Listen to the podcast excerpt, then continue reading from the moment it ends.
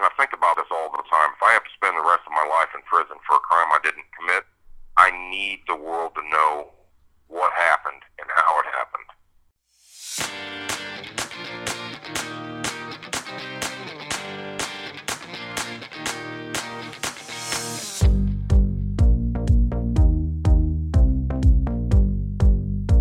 Injustice Anywhere presents Snow Files, the wrongful conviction of Jamie Snow and how they got away with it. Snow Files, Episode 16 Lies My Preacher Told Me, the Reverend Bill Gaddis. The mission of the Snow Files podcast is to expose the misconduct of the state's attorney's office under Charles Reynard. It is not our intention in any way to disparage the current state's attorney's office or the Bloomington Police Department.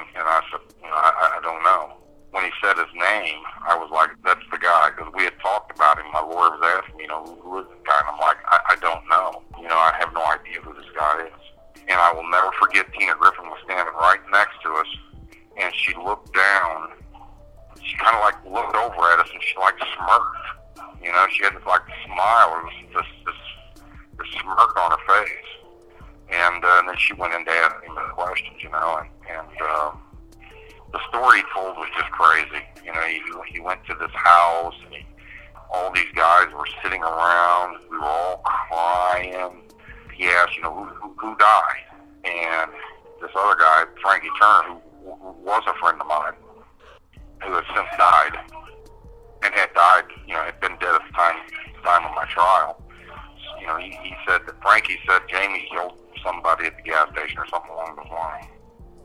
The state got that testimony in under the doctrine of, you know, an admission of guilt by silence. You know, they say, well, if somebody makes a, statement like that your presence, you know, a, a normal person would deny it.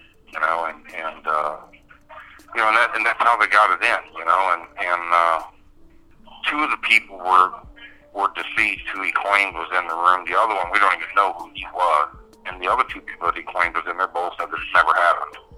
So, two of the people that supposedly Bill Gaddis said was in the room that day are dead and were dead at the time of my trial. The Mike dude says it never happened. Denny Hendricks says it never happened. Billy Hendricks says it never happened. I said it never happened. And I just, uh,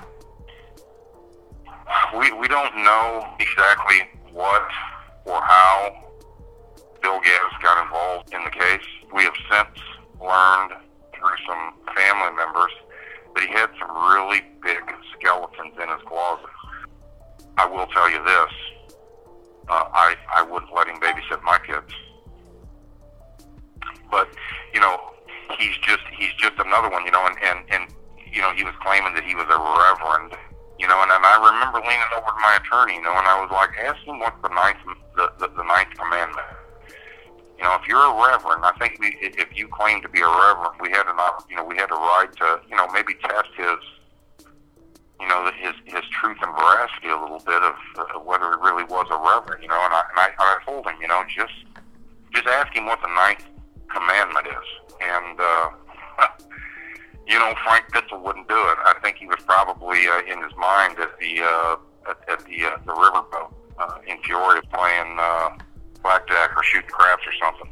But you know, I mean, this guy, you know, he claimed to have known me since I was five years old and that he used to go to church with us, and he, you know, he, he'd known me all my life, you know, and, and thankfully Frank did ask him after I sat at the table and just kept telling him to ask this guy these questions. He asked him what was my my mom's name, my my sister's name, my dad's name, and and he got none of them right. I think he said my my stepdad's name. My stepdad raised me. I think he said my stepdad's name was Don, uh, and my mom's name was Mary uh, which it's my stepdad's name was Ken and, and my mom's name was Sandy, so it wasn't even close. We're not, you know, like I said, we're not we're, we're not sure where he came from, how he got involved, what was his motivation. All we know is he came out of nowhere. He just popped up.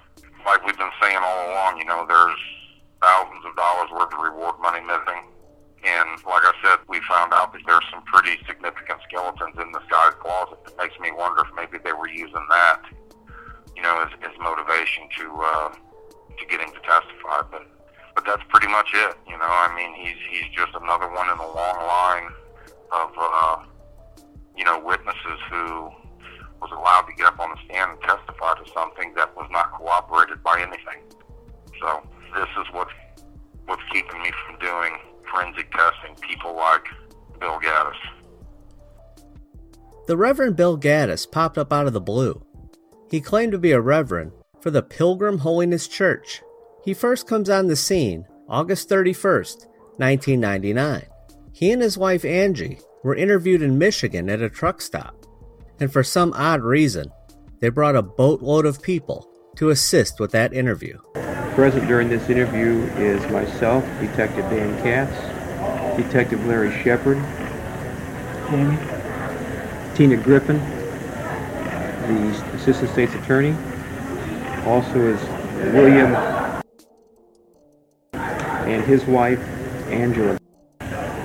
Bill, back in uh, March 31st, 1991, a crime occurred in Bloomington, Illinois at the Clark gas station on Empire Street where the gas station was robbed and a person was killed by the name of William Little.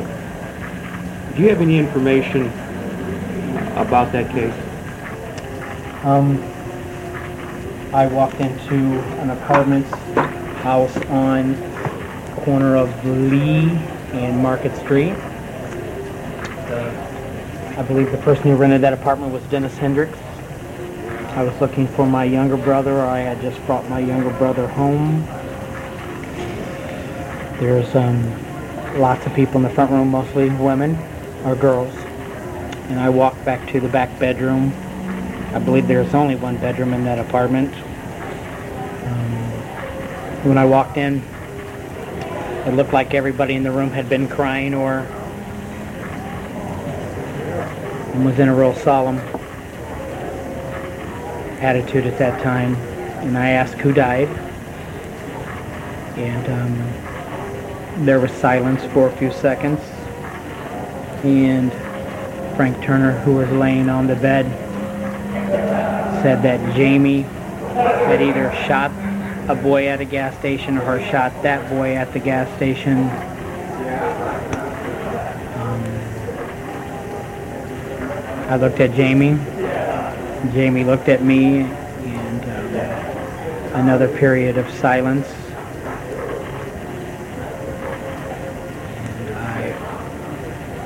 left soon after that. Could you tell us who was in that room when that comment was made? Mm. Um, starting from the left, going around the room, um, Jamie was Jamie Snow was standing on the wall, and beside him was a kid, they, a white kid they called Nigger Mike. Um, beside him was either Dennis Hendricks or Todd. There was only two Hendricks boys. It was either Todd or Bobby. Um, whoever wasn't standing was sitting on a dresser that was right beside there.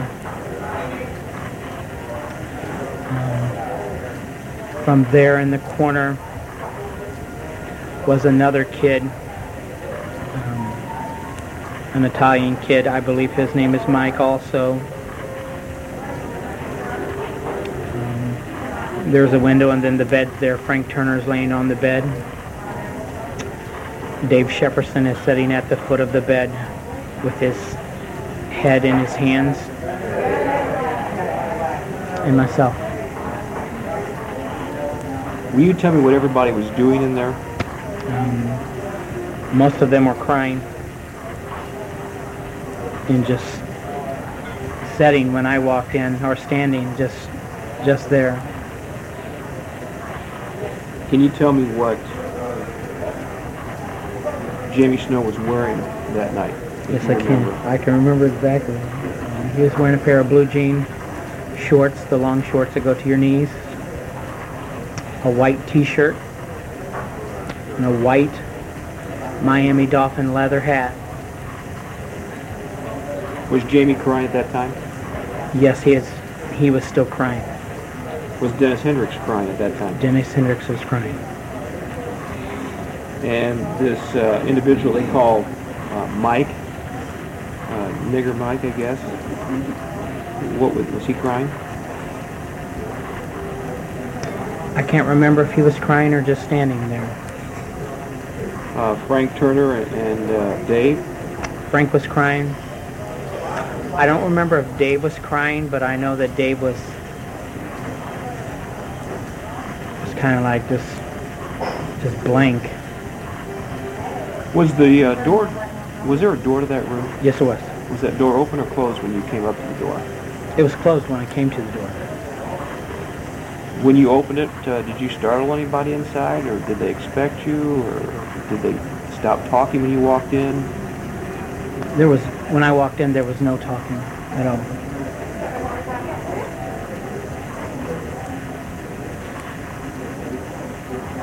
This time, when you when you heard this conversation, did Jamie deny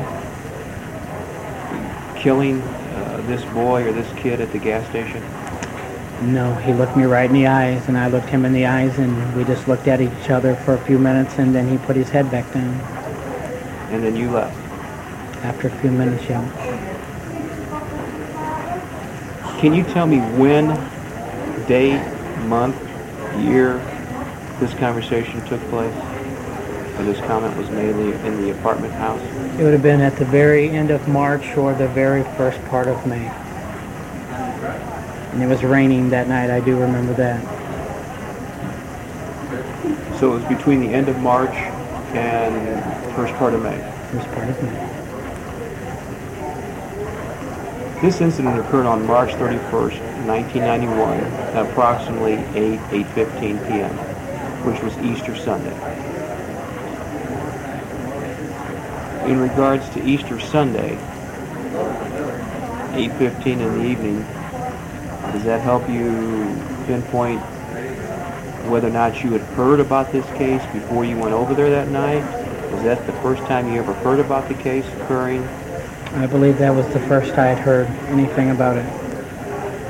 And I would have been there between 9, between 9 and 10 p.m. on the night that I was there. No later than 10. What was your relationship with all these guys in, in that room? I guess I would have been their self-appointed leader.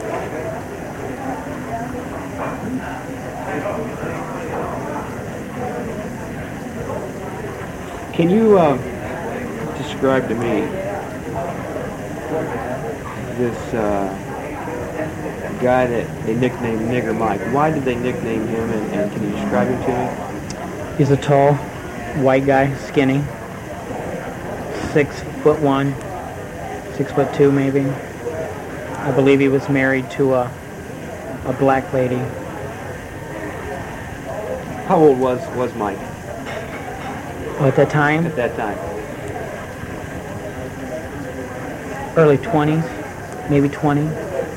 So today, eight years later, he'd be maybe anywhere from 28 to 30 years of age. Yep.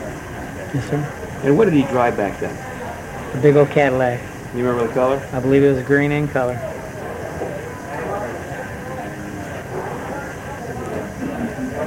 When, uh, this is Detective Shepard. When when you talked, uh, when that conversation occurred, when you saw Jamie, uh, can you try to narrow that down a little bit further? Of, of when did uh, we had talked earlier before we started taping? You talked about uh, him taking off and going to uh, Florida and Missouri. Uh, was it prior to him taking off when you had the conversation with them? Prior means before? Did you talk? Did you walk in the room and, and talk uh, when everybody's crying? Was that before he took off and went to Florida and Missouri? that was before he took off.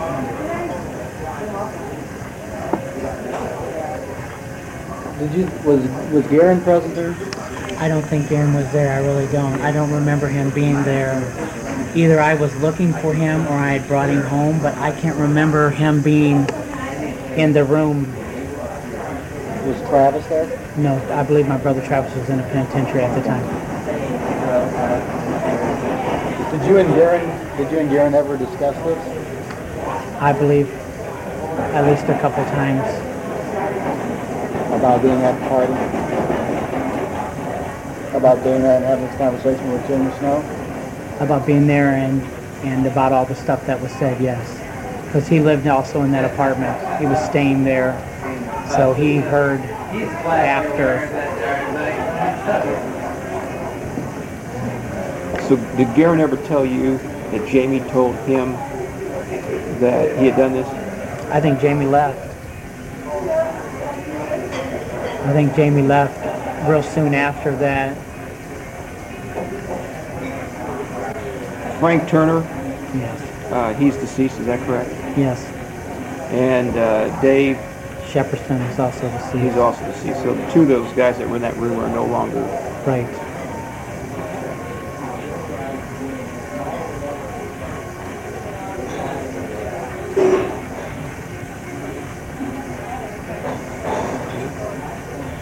Okay, well, let me ask you, Angela. You're uh, Bill's wife. Well, first, let me ask Bill this question. When you left that apartment house that night, Lenny Hendricks' apartment, after hearing what had occurred, where did you go? I mean, directly home.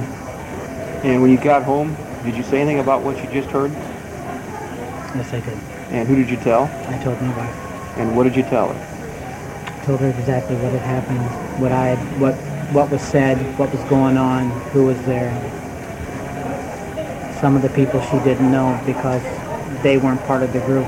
Everybody who is part of the group she knew, but there were some guys like Nigger Mike and the other Mike kid that um, she doesn't know, and I don't know that she knows Jamie Snow, you know, personally. Angela, I, you sat here and listened to to this uh, our conversation. Do you remember the night that your husband Bill came home and, and told you about what he just heard at the apartment house? I remember him coming home and telling me. I couldn't tell you the exact night. And do you remember roughly what he told you? Just basically that um, they were all there in the apartment and that they were talking about um, the murder and that Jamie, they said Jamie Snow had committed it. As far as between what date and what date, could you help me with that? Um, I would say between the end of March and the second week of May for sure because that's when we were in the middle of moving to Colfax and that's when I can narrow it down. I do know it was raining that night.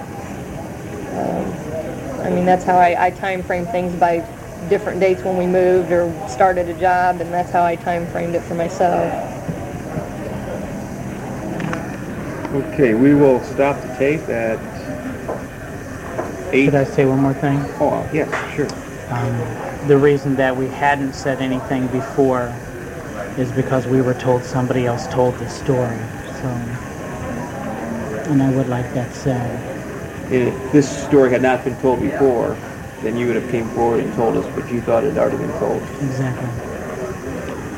Were you and Angela married at that time? Yes, sir. Eight days after that interview was conducted, Reverend Gaddis testified at the grand jury. Bill Gaddis confirmed he was a licensed minister and affiliated with the Pilgrim Holiness Church on East Street in Bloomington. He said he had known Jamie Snow since they were kids, as their fathers raced stock cars together. He went on to tell the same story that his brother Garen lived with Denny Hendricks, and one night he went walking through their apartment looking for Garen. He said there were many women in the front room, and he walked through the kitchen, down the hallway, to the bedroom, and opened the door. He said that Jamie Snow was on the wall, wearing a pair of blue jean cutoff shorts, a white t shirt, and a white Miami Dolphins baseball cap. He said there was also a man named Mike, Denny Hendricks, and one of Denny's brothers. Another man, his brother Frankie, stretched across the bed laying down, and Dave Shepperson at the foot of the bed. He said that Jamie was heavily crying, and Denny and his brother Frankie were crying as well. He asked who died, and Frankie said that Jamie had shot a kid at the gas station. The Reverend said he and Jamie looked at each other, and he looked around the room, then backed out, went down the hallway, and left. He said it was raining that night, and he drove home disgusted and told his wife.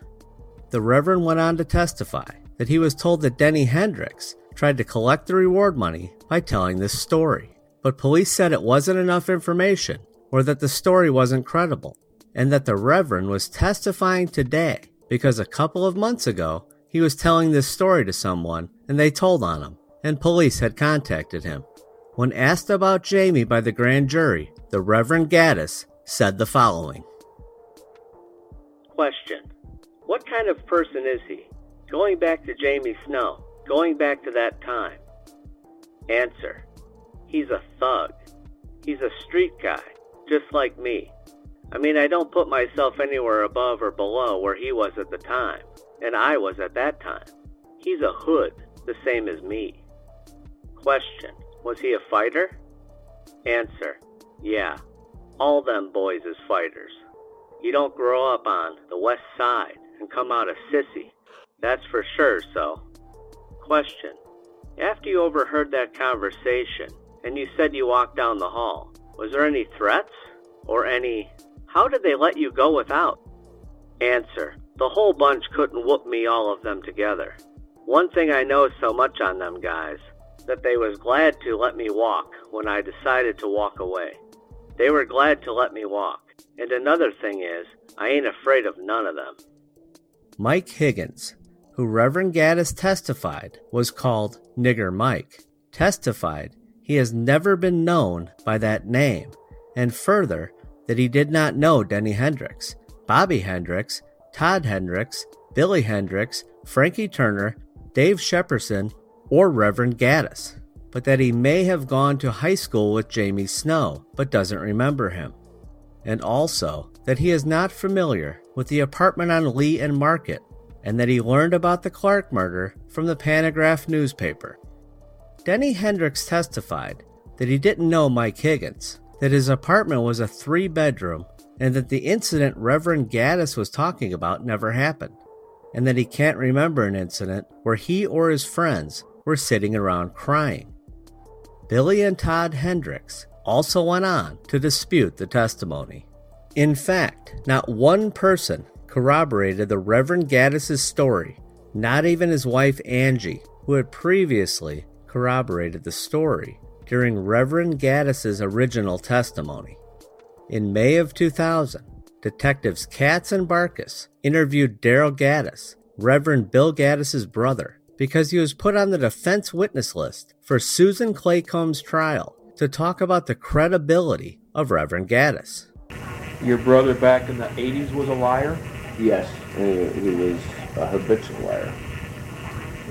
So you don't know from the late 80s or the early 90s whether he's still a liar or whether he has changed. Well, he's running as a liar, calling himself Reverend Bill Gaddis. That's a lie, you know. He's lying, and he's not a reverend. He's never been ordained, you know. He's to buy a piece of paper out of a Star magazine in the back. He ordered his diploma, and that's how he called himself Reverend Bill Gaddis. So in that fact, he's a liar. So you would consider that a lie? Most definitely. Anything else that he's told you in the last 10 years that's a lie? Well, I, just simple things, you know, over 10, 12 years ago when, you know, he used to just lie to make up stuff. Especially saying he knows about this case firsthand because there's no way he can. If I didn't hear about it, no way he could have. It was my clique of people, and if it was being said, I would have heard it. And now he's obviously lying, you know, on this case. So. So you don't think he heard anything about this I, case? I no, right. I don't think he's heard anything about it, and he's lying by saying he has. And the reason you don't think he's heard anything is because you've not heard anything. Correct.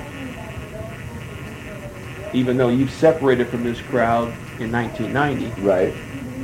You just seen him and said hi once in a while in the street. Right. But Bill Gaddis has separated from him before that period of time. You know, he's was separated from a long time before I did, you know, so, you know, if it was being said and it was around, you know, that was my clique of people, I would have heard about it. Despite absolutely no corroboration of the story, on January 2nd, 2001, Reverend Gaddis took the stand at Jamie's trial. He testified to the same story with a couple of embellishments. This time he stated that when he went to the room, he knocked on the door and said, If you don't open it, I'll kick it in. Also, when he testified about what Jamie was wearing, he stated that Jamie had on a white baseball cap, but it was on backwards, so that means that he would have never seen a Miami Dolphins logo. Reverend Gaddis admitted that he was a licensed preacher for the Pilgrim Holiness Church, but was still working on his ordination. He went on to say that the church was on East Street, but somehow he couldn't remember the street address. He claims that when he was nine years old, that Jamie's mother took him to church, but he can't remember Jamie's mother's name. He also admits that he knew about the $5,000 reward money before he spoke to authorities. Reverend Gaddis admits that he or his wife Angie never called the police with their knowledge of the crime, and that he was contacted by Dan Katz in 1999 after he told someone else and they reported it, and prior he told no one else but his wife. Recall, he stated in the grand jury that he and Garin had spoken about it a few times. Lastly, there is no mention of it raining the night that Reverend Gaddis allegedly went to Denny's house in the trial testimony, even though it was mentioned by both Reverend Gaddis and his wife Angie in their interview, and again in the grand jury testimony. They were adamant about that point, but probably because the state figured out it could be proven that it did not rain that night. In fact, it did not rain the week before or after the alleged incident. As a result, they decided to omit those statements altogether. Denny Hendricks also testified for the defense and was adamant that the encounter never took place and that Reverend Bill was never welcome at his home. He also testified that he never heard Frank Turner say that Jamie Snow shot Bill Little and that he definitely would have remembered that. Denny's brother Bill Hendricks also testified that Reverend Gaddis was never there when he was there, and that he had spoken to Gaddis's brother, Daryl, Garin, and Frank Turner, who all said that Reverend Gaddis had a bad reputation for telling the truth. Garin Bradford, also known as Frank Roberts, was the last to testify. Garin states that he and his sister were recently talking about Bill Gaddis's bad reputation for honesty, and about a year prior, his brother, his sister, and a court reporter were also discussing his bad reputation for honesty.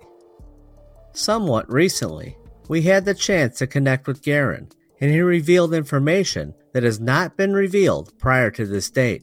This is edited for clarity.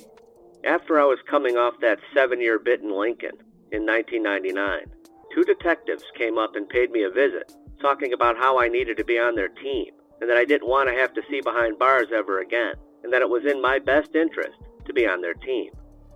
I told them that I don't believe Jamie Snow ever did that crime. They just didn't look fucking hard enough.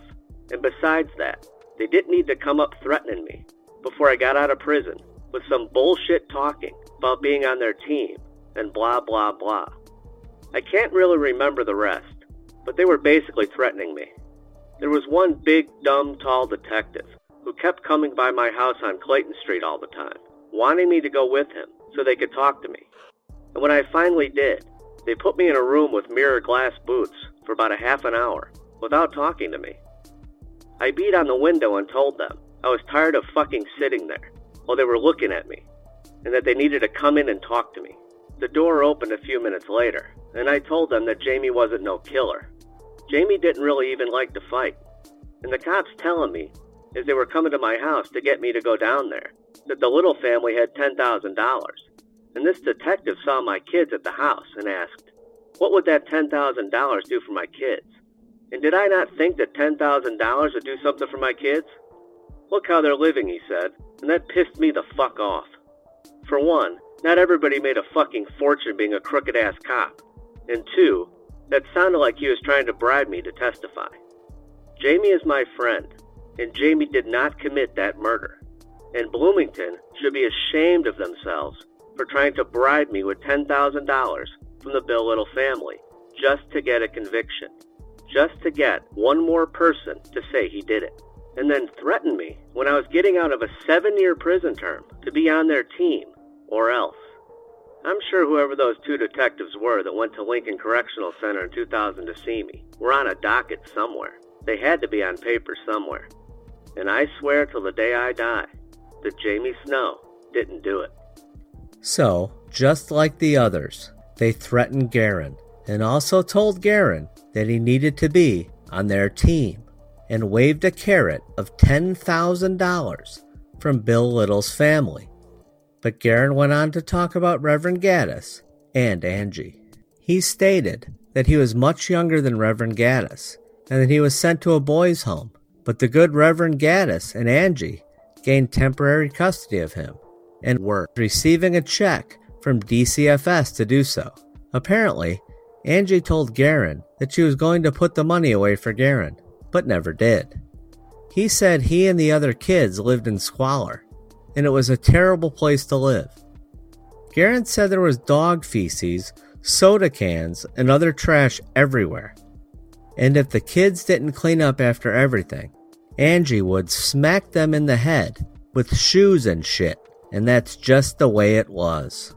Garin went on to say that Reverend Gaddis and Angie also tried to get custody of his own daughters when he and his daughter's mother were having trouble.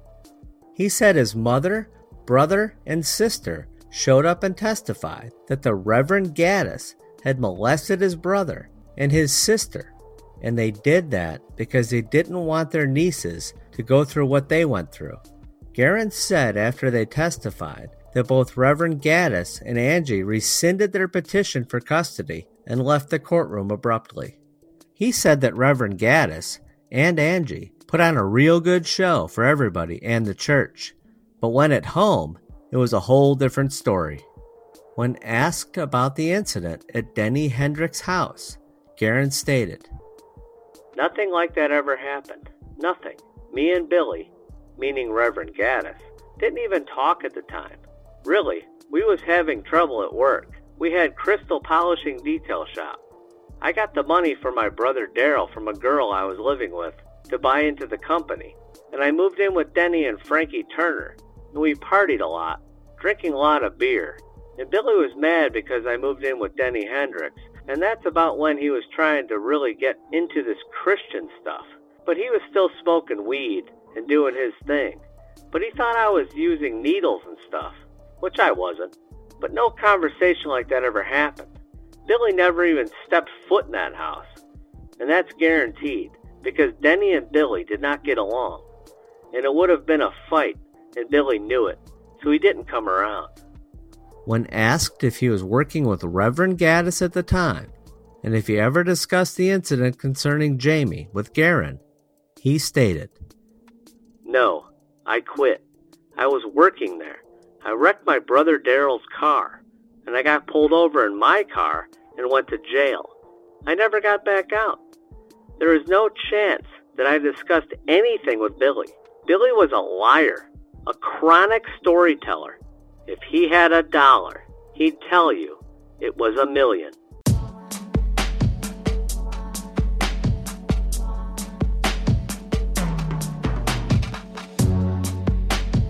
Tam, Jamie says he never even knew Bill Gaddis, and that he had never seen him before in his life until the day he came to testify. Can you point out some of the things that back Jamie up? Gaddis knew nothing about Jamie's family, although he said he knew them well when they were kids, but he can't remember his mother or sister's names. And he even admits at trial that he never actually spent any time with Jamie alone, ever. He's inconsistent on when he heard the accusations in the apartment. He first said it was possibly between the night of the crime on March 31st through the middle of May, but actual trial, he pins it to Easter Sunday or the next night. His wife is the only person who can corroborate him, sort of. She's not really corroborating him, but notice they didn't use her in trial. Recall from the interview, she was adamant that it was raining that night because they were moving. It was mentioned several times. We've looked that up and it did not rain that night, nor did it rain any that entire week. Several people Gaddis named as being present at the time of the scenario testified. It did not happen. Gaddis wasn't welcome at the apartment, and there's a couple of them that have passed away. There is some talk of Jamie and his friends being in a gang, the Northsider prison gang. Was Jamie ever actually in a gang? No, I mean we've that we've gone over that over and over and over and vetted that in Truth and Justice, and you know Jamie was not a Northsider. He was friends with some of them. You know, he knew them um, because they knew each other when they were kids. But that's the extent of his relationship with the Northsiders. Daryl Gaddis was Bill Gaddis's brother, and he told the Bloomington Police Department that Bill was a complete liar. He was supposed to testify for Susan, but never made it to either trial. Can you tell us about Daryl? Has he been interviewed by Jamie's team since the conviction? He hasn't been interviewed that I'm aware of, but he didn't testify, so there's there's nothing more than what we have on the tape. Now, had he testified to something different, and we later discovered this tape, that would be a different story. He would definitely be uh, a target for us to interview. You spoke to Denny Hendricks recently about this case. What did he have to say about Bill Gaddis? Denny and several others that knew him, even his family members, talked about Bill Gaddis being a liar. Denny was adamant that Gaddis wasn't allowed in his house and certainly didn't hang out with him. Something that really struck me from Gaddis's interview was when he was asked about the relationship between these guys and Gaddis, and Gaddis said said he was their self-appointed leader. And if you know these guys, you know that how ridiculous that is. I mean, why did Bill Gaddis do this? What are some of the leads on this guy and his possible motives? Oh, no, he just kind of popped up out of the blue. Jamie did not know him. The only things that we can think of eh, are reward money or possibly getting out of some type of trouble. Leslie, what happened when Bill Gaddis first testified at the grand jury? Bill Gaddis came off as a real jerk in both of his testimonies. He started it with the grand jury and he had a literal holier than thou attitude. He was very judgmental and he was trying to talk himself up, but he also cared a lot about coming off as a tough guy.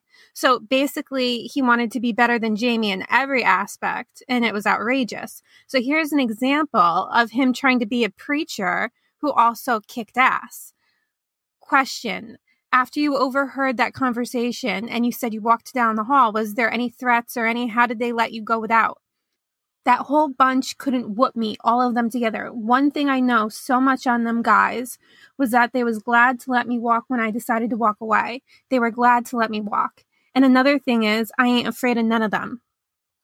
So you see, he craves credibility, but I don't think that makes him very credible in the way he hopes. Another credibility issue was that he told BPD that he was this group's self appointed leader or something, like some kind of gang boss. That was their relationship. But then he tells the grand jury just eight days later that he first needs to let everyone know that he's separated from all those people months before in October of the prior year before the crime. And that night he drove home disgusted and told his wife right away. So here he's an ex gang leader with just six months on the straight and narrow, and he can even kick seven men's asses all at once. And that makes him so credible. It really seems like a grand tale, like someone with motivation to brag and be a hero, right? So by this point, when he's on the stand with the grand jury, he somehow makes himself this authority over all of the witnesses, dead and alive, all the ones he placed in the room that night.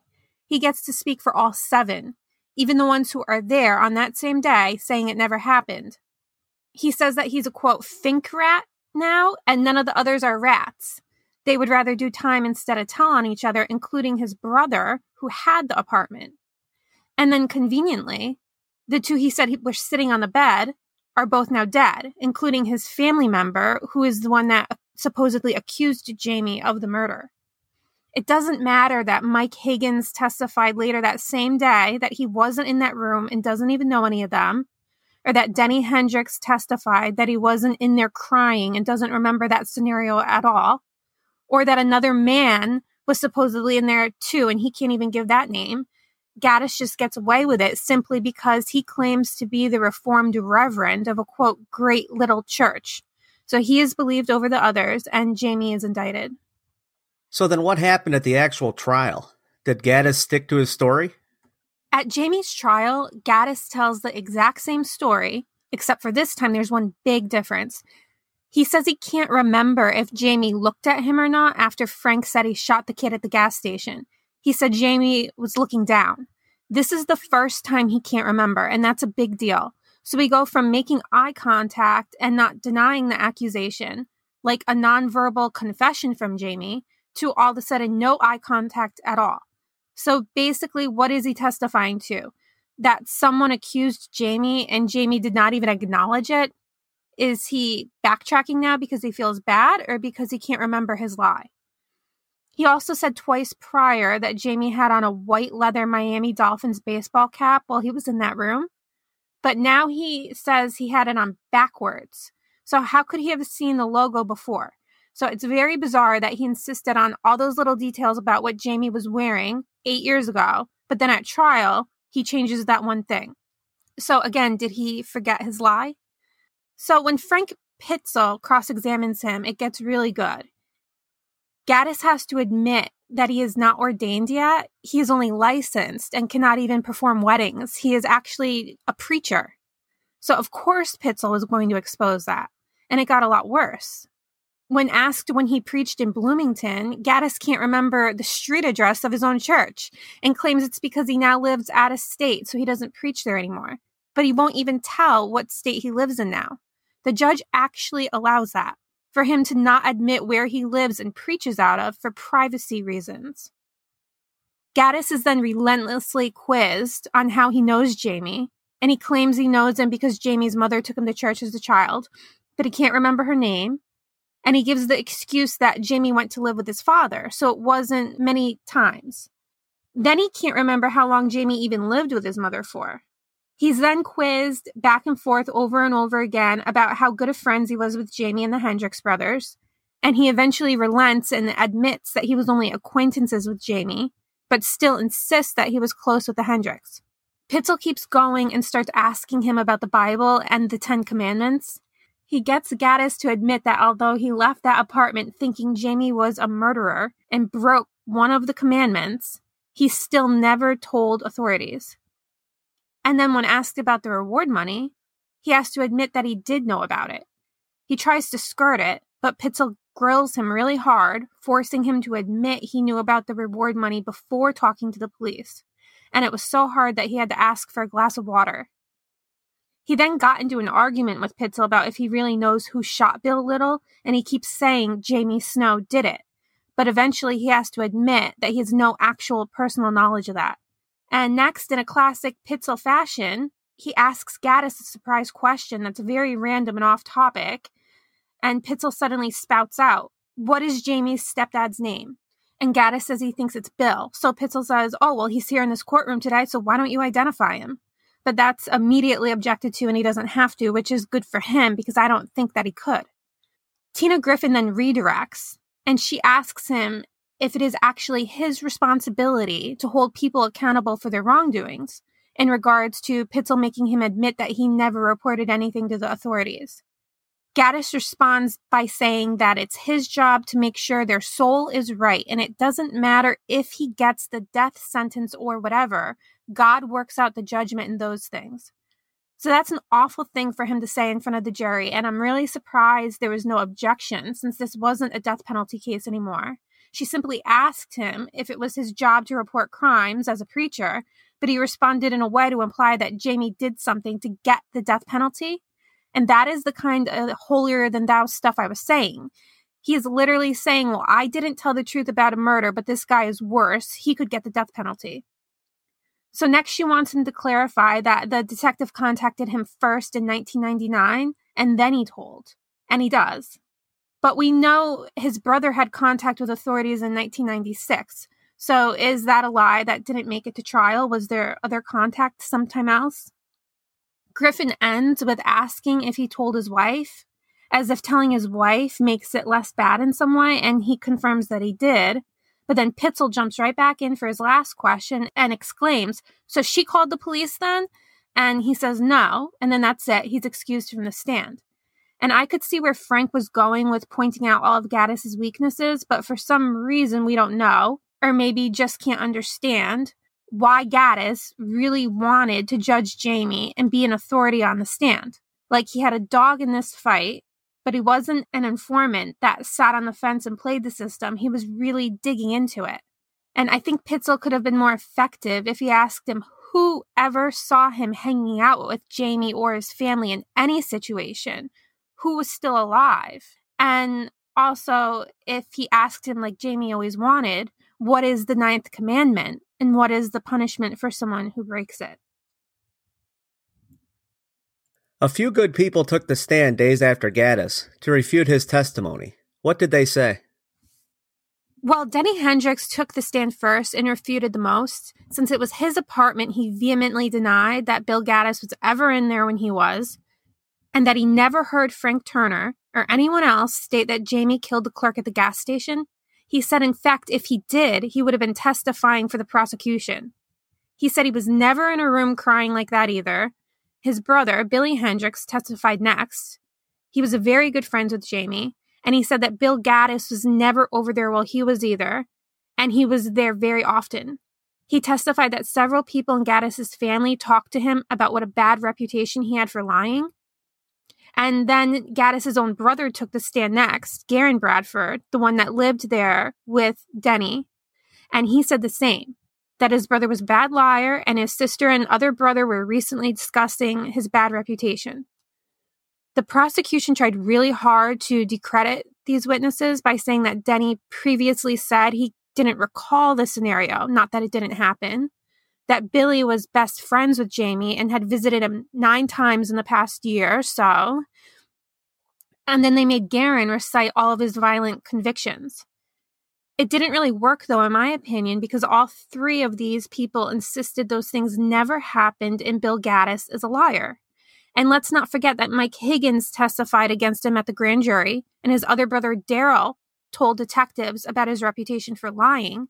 So in total, that's five people, six if you include Jamie, who went on the record to say this guy was lying. And it makes me wonder what exactly the jury believed about his testimony. I don't recall any other witnesses having six people testify to refute what they said. It seems like there's a lot of people that were willing to discredit this guy. Everybody in the room discredited him except for the two that are dead and the one guy who he couldn't even remember his name and we probably made up. So everybody else, if you go around the room and count all those people who are sitting in there, they all said it didn't happen and I wasn't there. And you know, the other thing is he starts saying that that Mike Higgins guy had this really racist derogatory nickname and everybody says that's not true. Um, Mike is like, you know, what the hell? Nobody ever called me that to my face. And Denny says the same thing. No, I don't know anybody by that. He's even going off a list of all the Mikes that he knows, and he can't even come up with that guy. So, um, that that was pretty amazing too and it just seems like it didn't matter you could have everybody in that room saying it didn't happen and then other witnesses say they never heard anything ab- about that out of the two men's mouths who are now dead and that had no weight at all it seems like Right. Yeah, I mean, he just seems they all every person we talk about is discredited. It's just how does this one even have any relevance at all when there's everybody there says he's an you know he's a liar. I mean, The, uh, there wasn't even there wasn't even any, any any history there. I mean, there were other people that he didn't know, like Bruce Rowland and with Bill Gaddis. That was just not the, the first time he saw him was when he walked into court. right. I think uh, Pitzel said, "Who who is that?" And Jamie said, "I don't know."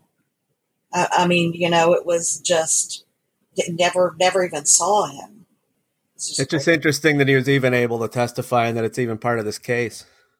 he shouldn't have been in there because it was it was just shaky anyways right because he's saying it's a confession of omission you know yeah, and he didn't make it into Susan's trial, so he made it into Jamie's trial. So it's like, did Steve Skelton scare them off into not bringing that kind of stuff in to his courtroom, and then now they get away with it with Pitzel? i don't know. They they just uh, it just amazes me the great lengths that they went to. I mean they they flew to michigan.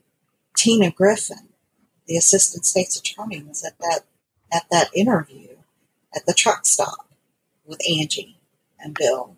They flew to michigan to get this you know Eight days before the grand jury, they're all in Michigan, ridiculous r- rounding them up. story, ridiculous story of someone who didn't even know him. That that's just great links, and it really makes you wonder why. Right. I mean, why were they going through such great lengths if their if their case was so strong? You And know, what they got out of it was incredibly weak in the process. exactly, very weak. The other thing is when Gaddis is on the stand for the grand jury, um, he's saying that he didn't tell anybody before because he thought that someone else already came forward for the reward money. He tries to say his brother told him that Denny tried to get the reward money, so he just assumed Denny had already said it, so he wasn't responsible for it anymore. And then he goes, I'm just so surprised that with so many witnesses in this case, he wasn't taken in already. So I had to do something about it. That's why I'm here today.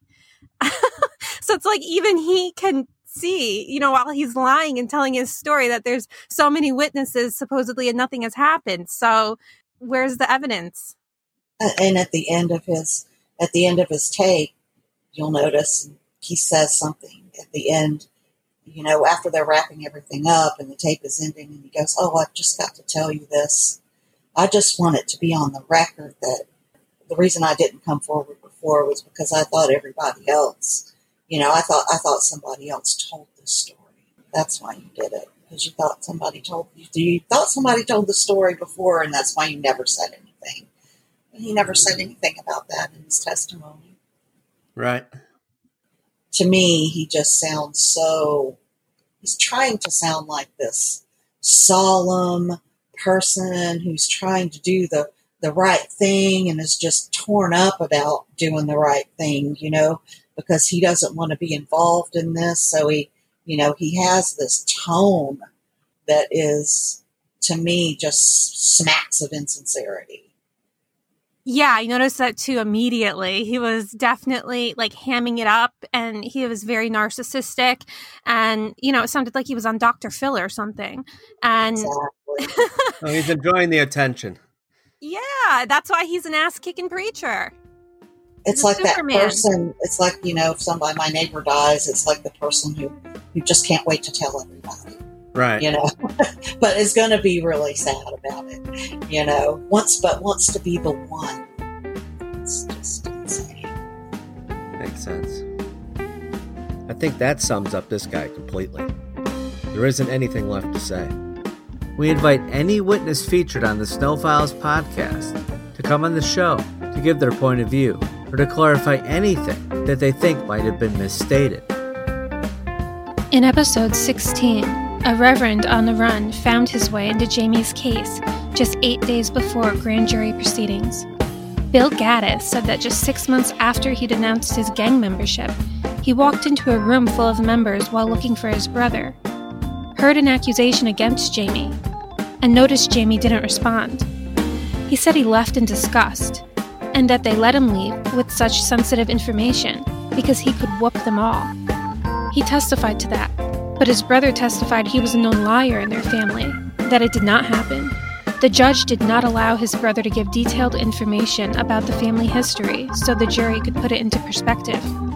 But he just came forward in this episode and exposed the explicit atrocities his reverend brother was actually running from, and detailed the hefty payment he was offered to testify against Jamie Snow. If you have any information that may help Jamie, please call the tip line at 888 710 SNOW. There is a $10,000 reward for any information leading to a new trial or the exoneration of Jamie Snow. The tip line is free and confidential. This wasn't the only seemingly reputable person who tried to use Jamie's case to help ease the consequences for their own indiscretions. Corrections Officer Mary Burns was in the hot seat when she suddenly remembered hearing something from Jamie years before, too. How did Mary Burns get away with it? That's next time on Snow Files.